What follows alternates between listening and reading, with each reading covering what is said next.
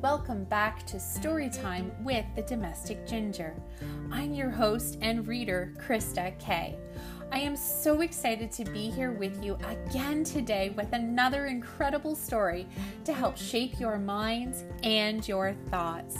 So get comfy, get cozy, and get your ears ready for a story. Here we go.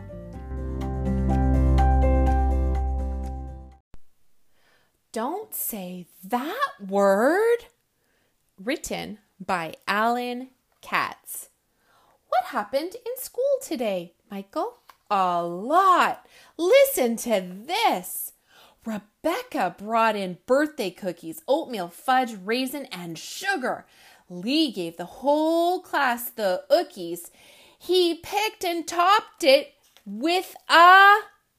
Don't say that word! Recess, we all saw a spider and a bird that went chittery chirp. Doug snorted as he drank his cider, then let out a two minute, don't say that word! We laughed, and Miss Grant wasn't happy. She threatened to punish the group as she called, Go in and make it snappy. She stepped in a pile of dog.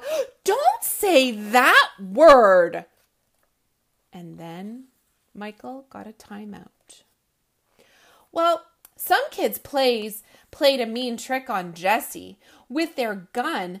They didn't know, you know what. His chair was all gummy and messy, and suddenly so was his. Don't say that word. Next, we cleaned our cubbies together, and Max found his mom's favorite scarf. But he'd better hope for warm weather while holding it. Max had to. Don't say that word! Max bawled, Mom. You should have seen it. The scarf, he really soiled it. Things got worse when Liz tried to clean it by flushing it right down the. Don't say that word! In art, my pal Richie got inky, but Mom, that was only the start, 'cause Richie then made the room stinky by blasting a really big. Don't say that word! Well, Michael, Today was a sea of great dramas. I hope there are calm days ahead. Run along, put on your pajamas. It's late and you should be in. Don't say that word, Mom! This book is such a silly story and it was requested by one of the sweetest guys I know named Easton.